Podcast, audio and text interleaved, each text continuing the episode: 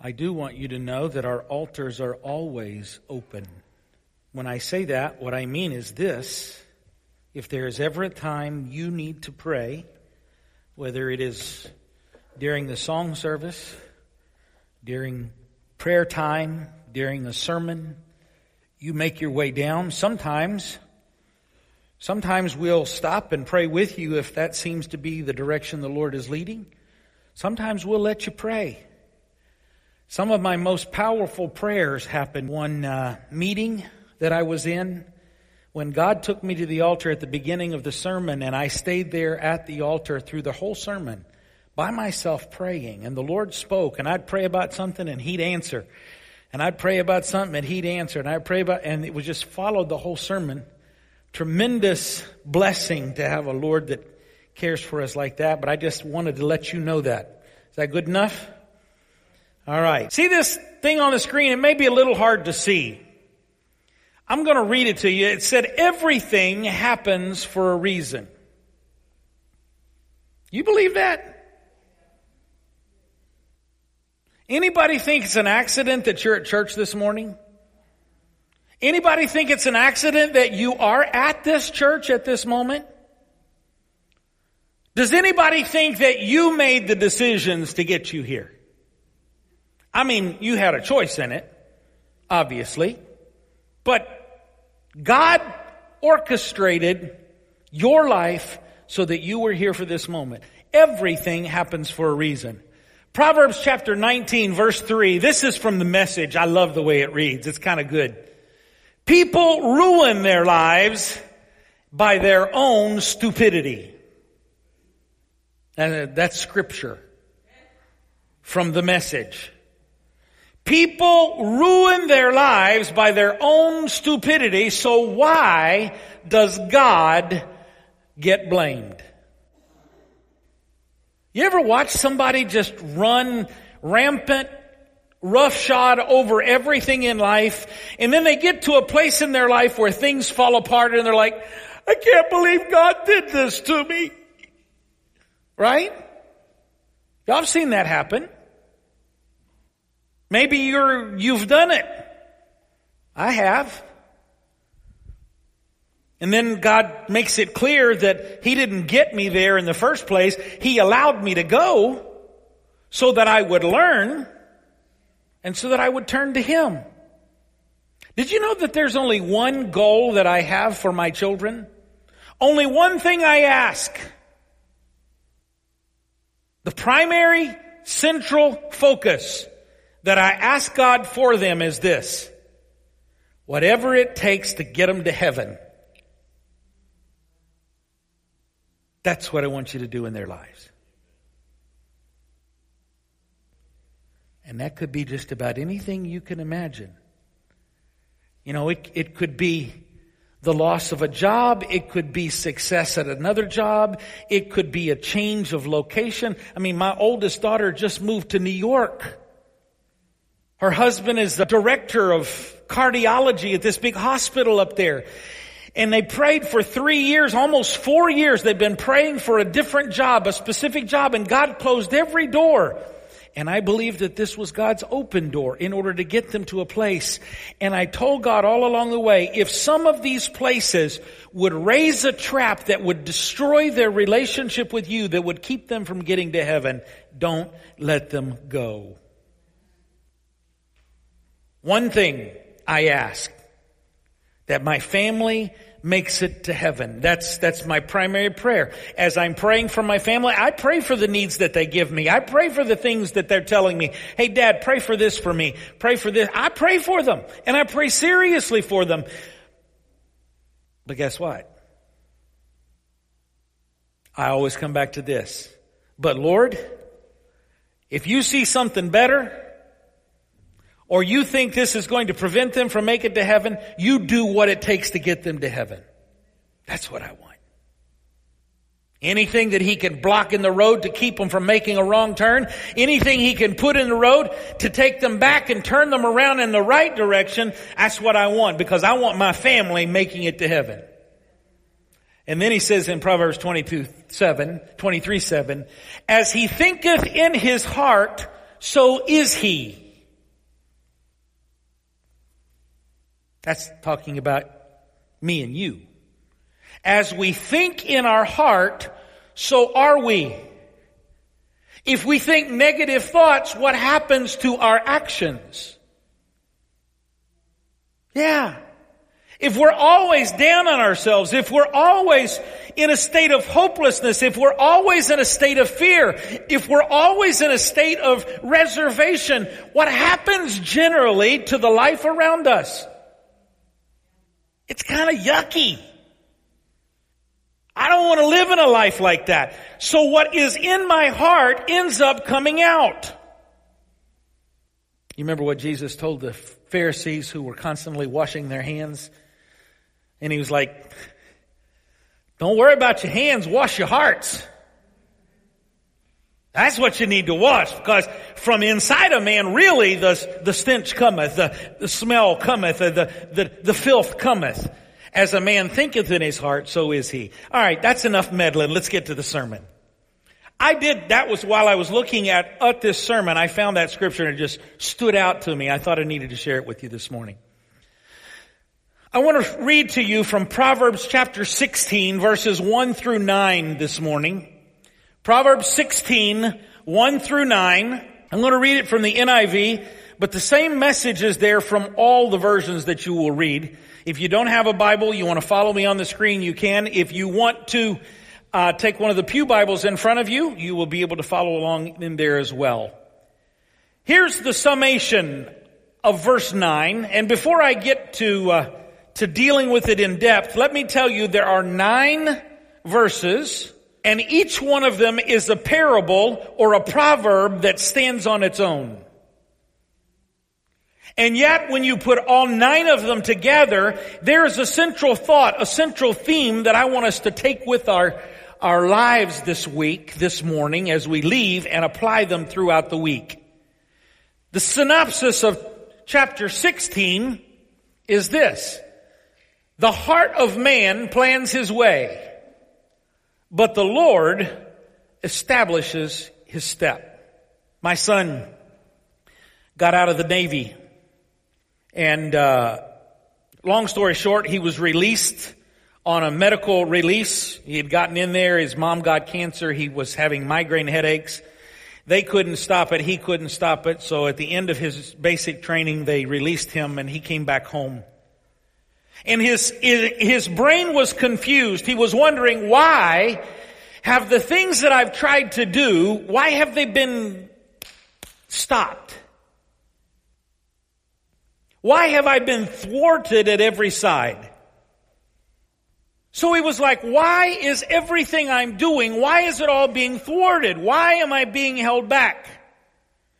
And through his own investigation, through his own thought, he came back to me and he said, uh, Dad, I'm getting a tattoo. I'm like, okay. You're an adult. You've gone to serve your country. You, you went to sign up for it. You didn't do it. It's your money. It's your body. I don't necessarily embrace the idea of a tattoo, but if that's what you want to do, I'm not going to stop you. And he said, you want to know what I'm getting? I said, Well, I'm scared to ask. He said, I'm getting a scripture verse in Hebrew on my back. I said, What scripture verse? Proverbs 16 9. And I said, Tell me why. Why that one? He said, because I had a lot of plans. I had a lot of things that I wanted to do and I had it worked out. I had it headed in the way I thought I was supposed to go and it didn't go that way. And I've come to the conclusion that while I may be able to choose my path, God is the one that orders or establishes my step. I thought of all the reasons he could give me and of all of the tattoos he could get, that's one that I could probably embrace better than any of the rest of them out there on the market. So let's start. Proverbs chapter 16 with verse 1. I was going to do that and then I changed this just at the last minute because I think you need to understand why these proverbs are there. What is the value of this that we're about to study? From Isaiah chapter 55, we find these, this, uh, this passage of scripture. There are four verses here. Uh, six, seven, eight, and nine. Seek the Lord while he may be found. Call on him while he is near. Let the wicked forsake their ways and the unrighteous their thoughts.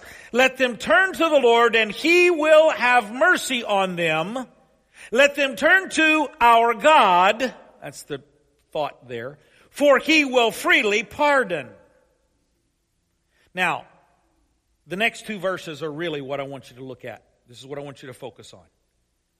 For my thoughts are not your thoughts Neither are your ways my ways, declares the Lord.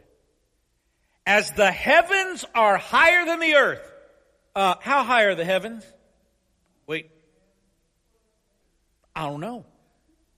I'm not sure. My thoughts are higher than your thoughts. Just as the heavens are higher than the earth.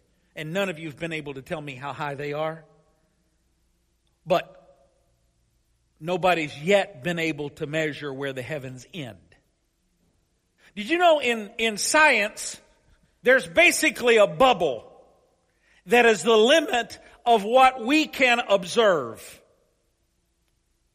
Right?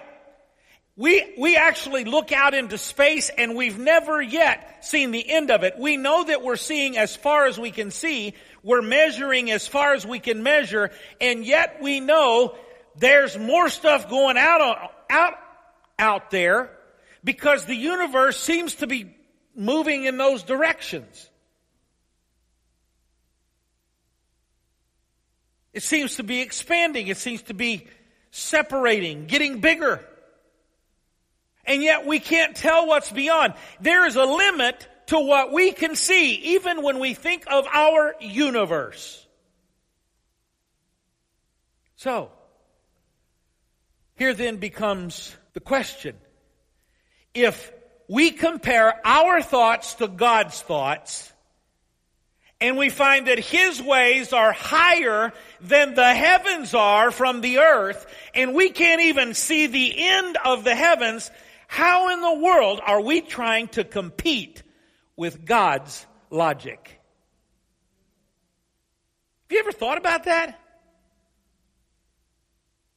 Did you know that most people live life as if God's will is a subset of their will? For those of you that aren't mathematicians, a subset means that it fits within.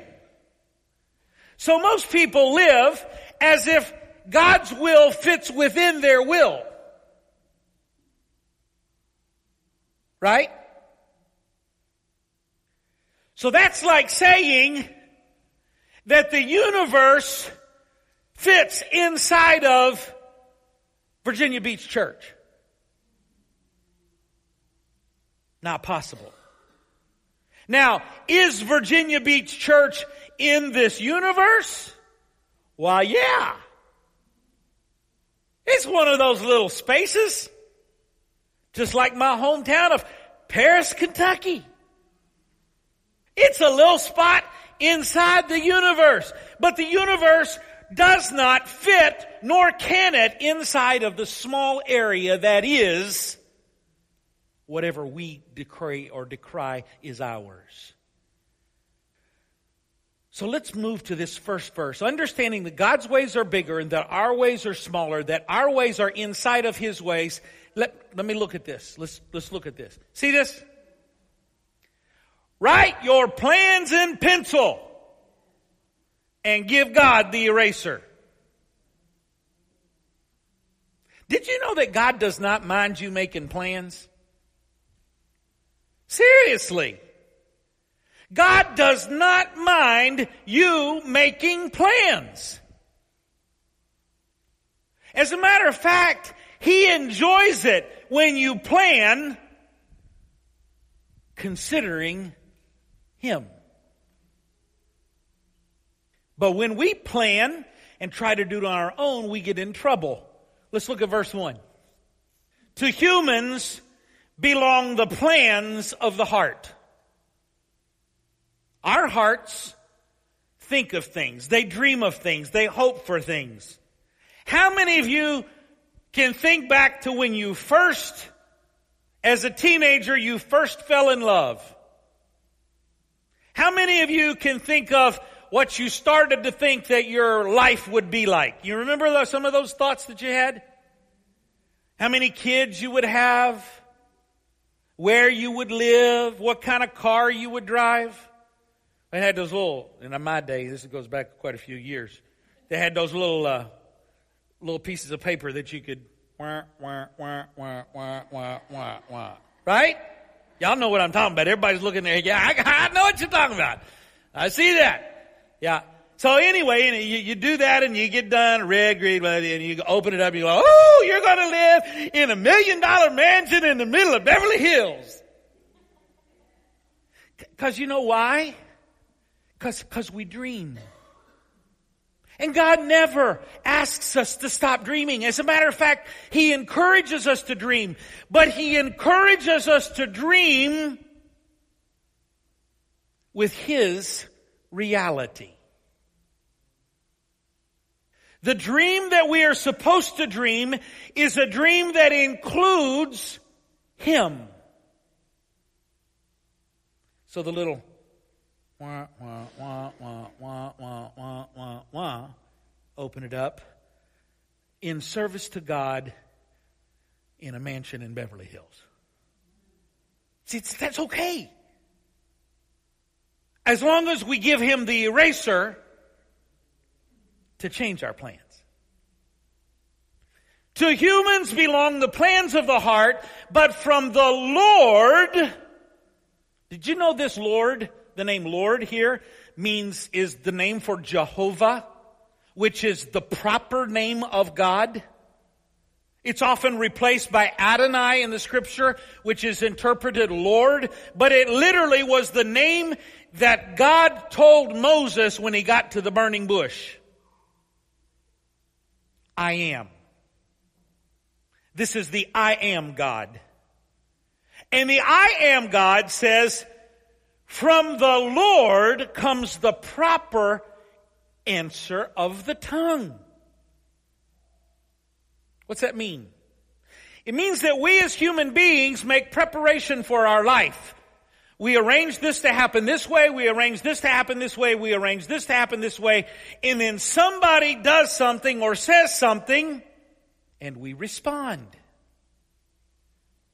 And if we're not careful, from our plans comes the wrong answer from the tongue.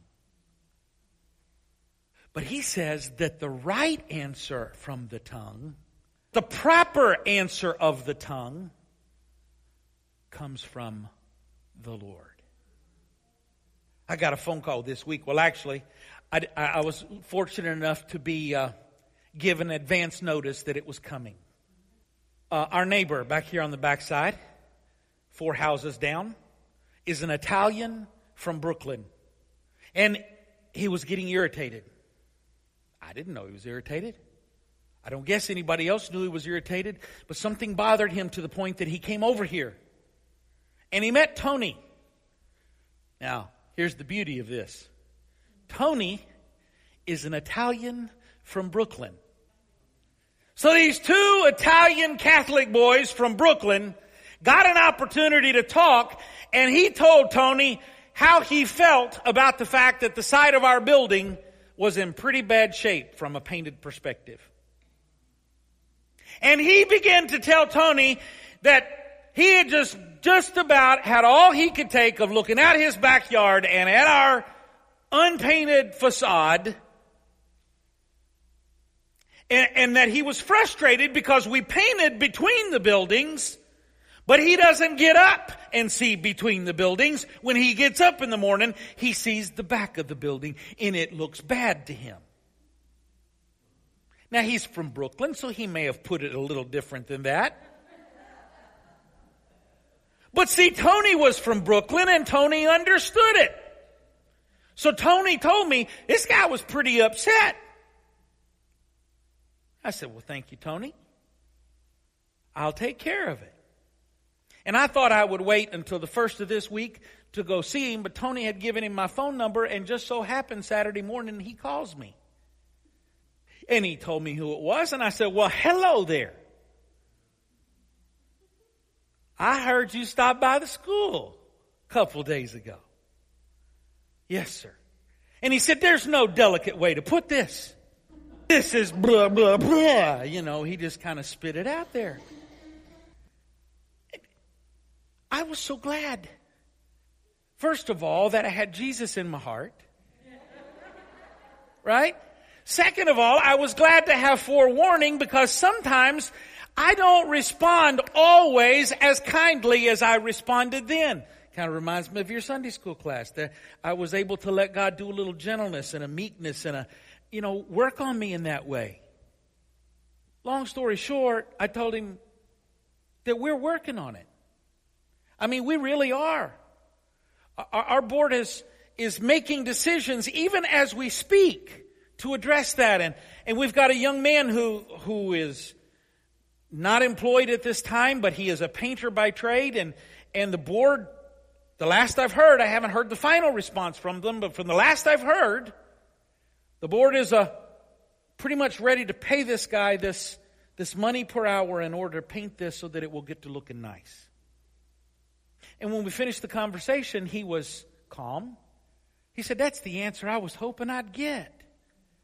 And, and, and, you know, he said some things that were not quite as kind, like, you know, I'd hate to have to go down to the city hall and I'd hate to have to complain about you all leaving. And, you know, but, and, you know, you just leave that stuff alone and you work, work on. But what I'm saying is, to humans, the plans of the heart, we make them. You know what? This, this paint on this building has been bothering me for three years. It's just that I haven't had the funds to pay for it, nor have I had the resources or the people to do it with right yet. And so it's been a process to get there. So I know how he feels. Even though the plans of the heart are one way, what really makes the impact on somebody's life is the proper answer of the tongue. Let's go to second verse. All a person's ways seem pure to them, but motives are weighed by the Lord. Did you know that most arguments that we have are about this person thinking I'm right and this person think I'm right? It's true. This person said, no, I'm right. And the other person like, I know I'm right. And the truth of the matter is, in their minds, they think they're right. That's what Jesus, that's what he's saying here. That's what Solomon, the wisest man to ever live, is saying about men. All a person's ways seem to be pure, right, by them. But the truth of the matter is, motives are weighed by the I am, Jehovah.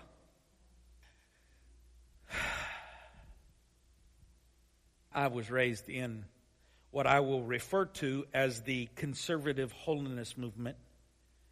And in the conservative holiness movement, there are a lot of preaching, there's a lot of preaching on heels, hose, and television.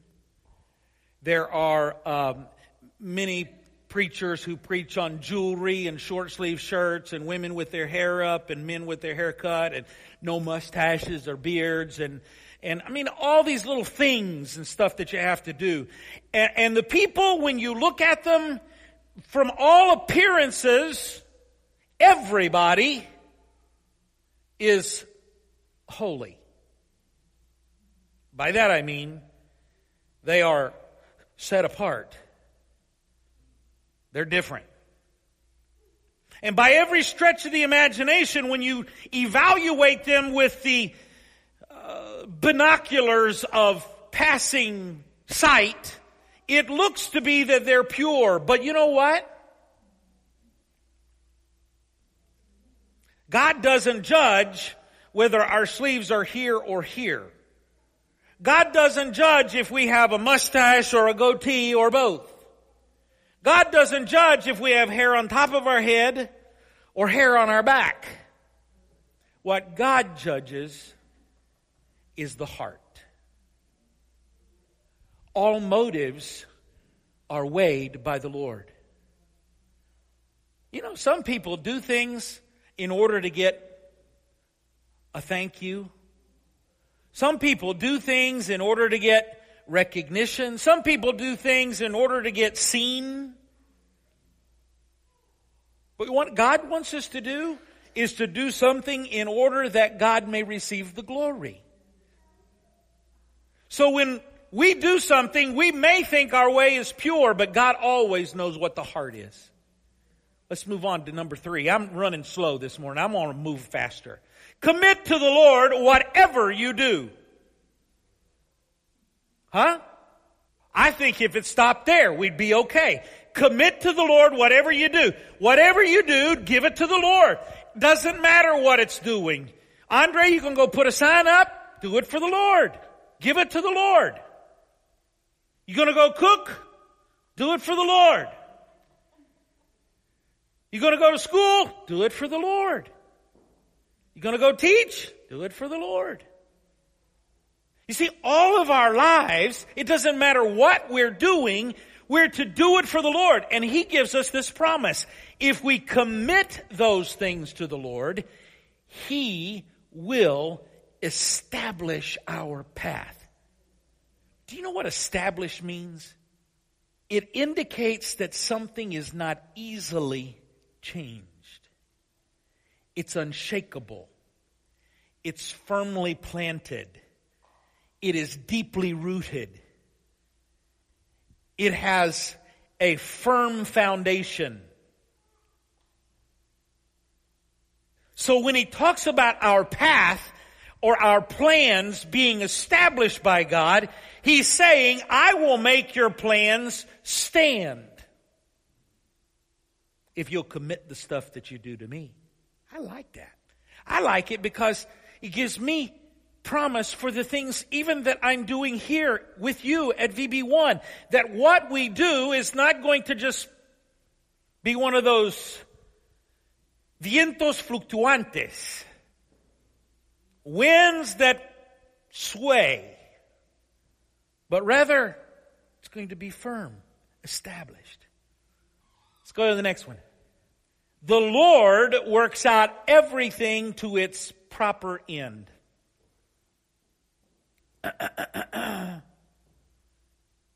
Even the wicked for disaster. Now, most of us like to look at that, say the Lord works out everything to his end, and we like to go back to that passage. For I know that all things work together for good to those that are called according to his purpose. But there's another side to that. That if I am wicked, if I am rebellious, if I am against God, if I'm pushing back against Him, that He will work out its final purpose even for the wicked. The disaster of the wicked, the destruction of the wicked. He will work it out. I, I wish I could show you the way God does this. Imagine with me taking a great big cube, all right? For lack of a better word. This big cube, it's got side here, sides here, sides here, side on the bottom. So there are six sides to a cube. And let's just think of it as exactly as long as it is deep. And let's say we could take that cube and fold it up and get it down to just just a little teeny thing, right? And let's say I could take a needle and I'd poke it in one side and pull it out the other. And then we open it back up and the thread goes wherever I put the needle, the thread goes wherever it is. Now let's say this cube is like a Rubik's Cube. You know the Rubik's Cube? You know, you twist this side, you twist that side. Let's just say that you started life right there. God knew where you were starting. And He knew where you were ending. And so we poke the needle in where you start, we poke the needle in where you end, we open that cube back up, and we say to you, go to town. Try to figure out this Rubik's Cube. And we start twisting and we start turning and we start spinning. And when we get done, the, the entry hole is on top and the exit hole is on the left hand side. Right? And the cube doesn't make any sense. And somewhere down in the middle, that line has gone down through and turned in order to get out where it's going. But the reality is, before you started, God knew where you were entering and God knew where you were exiting. And all that stuff that you've done to make these turns and twists and things, God's like, I know where you started. I know where you're ending. I know every turn you're going to make. It's still going to end up exactly like I planned. That doesn't mean we don't have a choice. I think God gives us all kinds of choices every day. I think He lets us manipulate and use our life and manipulate it to how we would like to see it done. But I think when we don't consider Him, He works out everything to its final end, including the disaster of those who refuse to acknowledge him. The Lord detests all the proud of heart. Be sure of this, they will not go unpunished. Proud of heart just simply means this my way other than God's way. My way over everybody else's way. Not submitted, not in deference to, but rather in my heart, I'm going to do this the way that I want to do it. Hmm.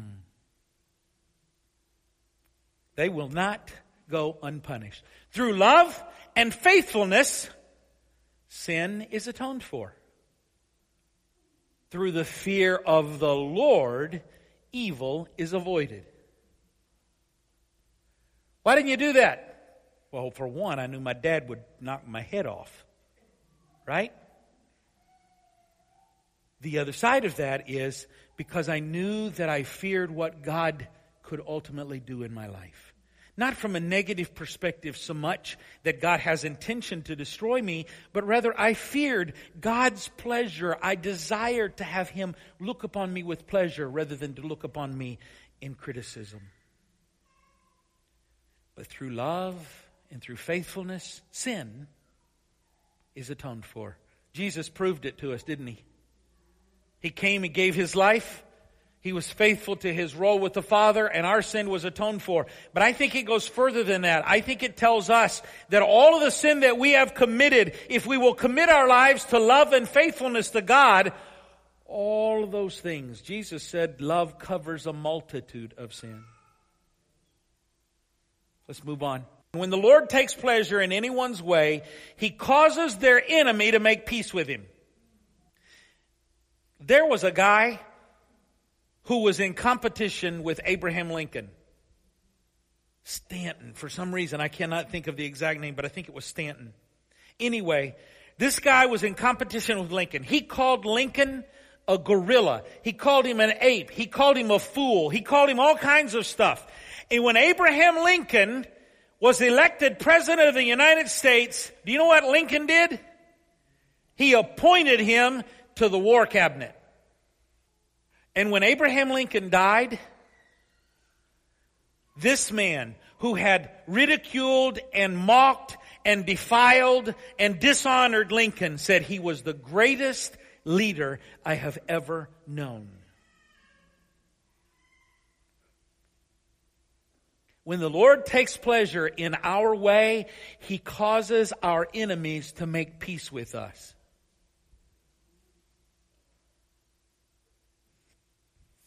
Better is little with righteousness than much gain with injustice.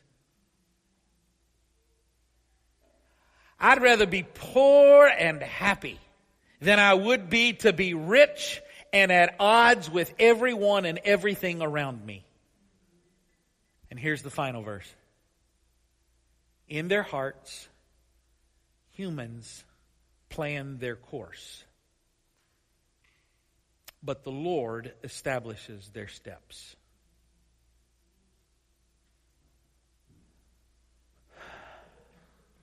There is something about our lives that we like to control. Some of us are long term planners. I mean, we have things planned out for three years in advance. We know where we're going to dinner on Wednesday night. Or we know what we have bought at the store to eat at the dinner on Wednesday night. Some of us get to 5.30 on Wednesday night and go, what's for supper? I don't know. What do you want? Pizza? Sounds good to me. Some of us aren't that long distance planners, but all of us like to be in control. None of us likes to have somebody else constantly micromanaging our life. But here's what the Lord said. In our hearts, we make our plans. But there's no way that they are going to be successful unless we consider the master and allow him to establish, one more time, firmly our steps. No plan is complete until he is consulted. Truth of the matter is, you should probably start off your plan by consulting him. Have you ever done something as a Christian have you ever done something that you wanted to do and you really, really wanted to do it and you're like, I'm gonna do this. And you went and did it and you didn't consult God and when you got done you're like, oh my goodness. Now I'm paying for it four years later and I hated what I did and I hated what I got. I just thought I wanted that. Because we didn't include God in our plans. And yet, some of the things that we would say, uh uh I'm never going to do that. Be careful, by the way. Never say never to God. But things that we may say in our own plans, I would never do that. God says, guess what I want you to do? And you're like, okay. And we go do it, and suddenly we're having a blast. We're, we're, we're enjoying life. We're experiencing things that we've never experienced because it is the Lord who establishes our steps. Let me take you to some final closing thoughts from James chapter 4, verses 13 and 15. Now listen, you who say, uh, today or tomorrow we'll go to this city or we'll spend a year there and we'll carry on business over here and we'll make money. Why do you not even know, why you do not even know what will happen tomorrow? Why, why are you making those plans to that extent? What is your life? You are a mist that appears for a little while and then you vanish. Poof. Instead, you ought to say, if it is the Lord's will, we will live. To do this or that, remember, write your plans in pencil. Back in my house, again, I told you I'm a southern talking hillbilly from the state of Kentucky who wears belts with my name on them and rides Harley Davidson motorcycles. And I remember sitting growing up in my home, and we'd say, Mama, are we going to the park tomorrow? And she'd say, If the Lord's a willing and the creek don't rise, gonna go home where happiness lies. And then she changed the words where winds of sorrow never rise if the Lord's willing and the creek don't rise. And I, I heard that all my life. And you know what happened? She trained me so well that when I got married and my kids came to me and said, Daddy, are we going to go to the zoo tomorrow? If the Lord's a willing and the creek don't rise. You see, what he's saying to us here is that our plans are never our own if we are owned by God.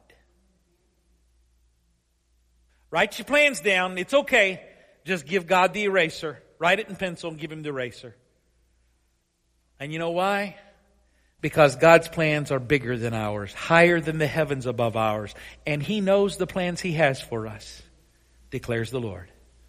Plans to prosper and not to harm you. Plan to give you a hope and a future, Jeremiah 29 11. You've heard it many, many times throughout your life.